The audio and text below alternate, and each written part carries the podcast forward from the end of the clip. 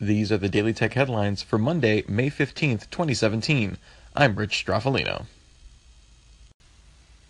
Ransomware called WannaCry infected computers in over 99 countries over the weekend, including the UK, US, China, Russia, Spain, Italy, Vietnam, and Taiwan. The malware is distributed on Windows machines on the same network, encrypting drives and requiring a payment of $300 to $600 in Bitcoin to decrypt. WannaCry takes advantage of the Eternal Blue Windows vulnerability MS17010 in the Windows Server Message Block service, which was patched by Microsoft back in March. The UK's National Health Service, Spain's Telefonica, and FedEx were all partially incapacitated as a result. Microsoft subsequently released security patches for out of service versions of Windows, including Windows XP, Windows 8, and Windows Server 2003. Spread of, of WannaCry was slowed, however, after malware researcher known as MalwareTech found a gibberish URL in the code for the ransomware. MalwareTech was able to register the domain.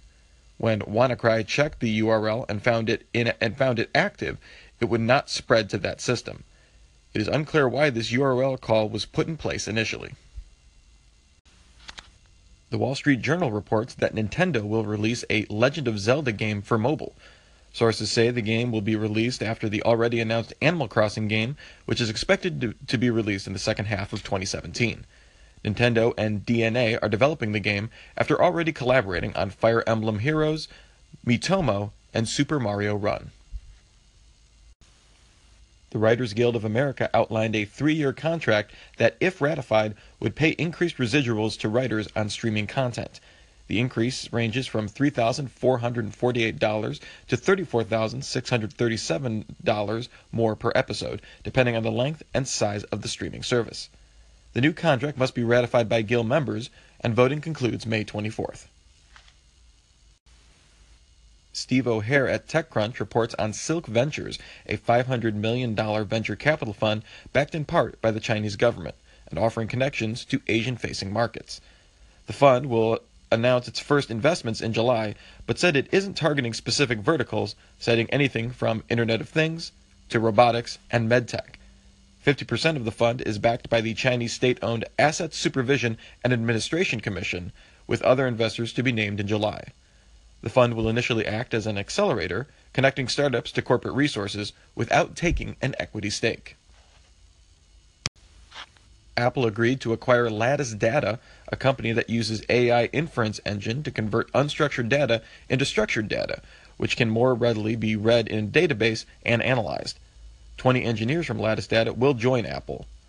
Lattice was founded in 2015 as a commercialization of the MacArthur Genius Grant winning Deep Dive project out of Stanford. Sources told TechCrunch's Ingrid Lunden that Apple paid around $200 million in the acquisition.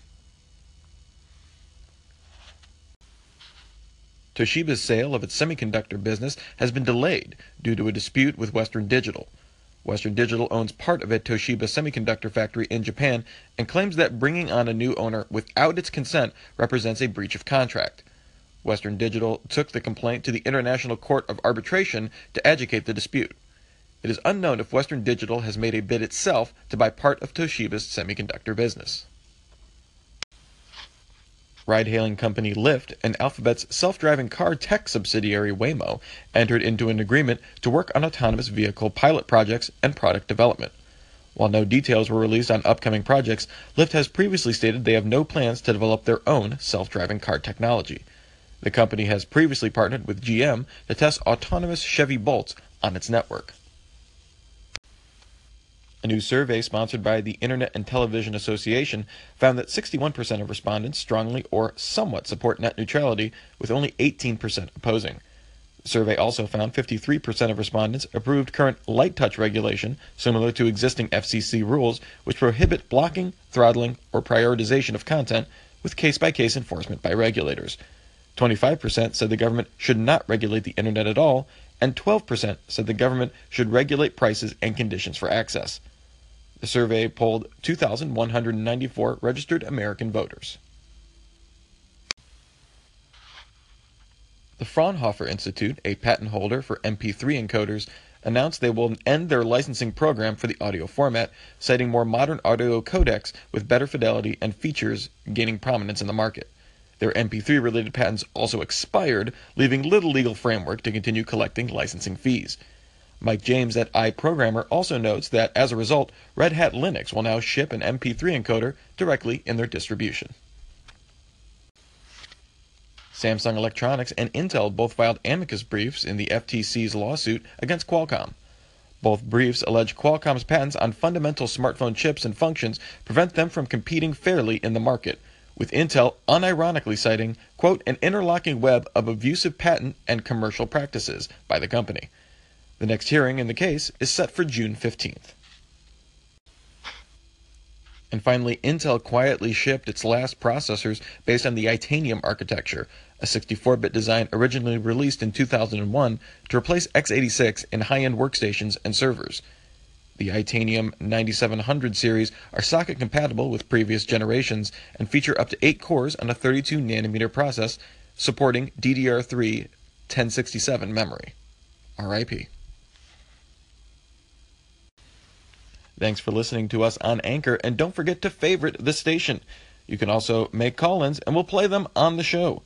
Daily Tech Headlines is only supported by you, the listener, so thank you. If you want to support the show, head on over to patreon.com slash DTNS.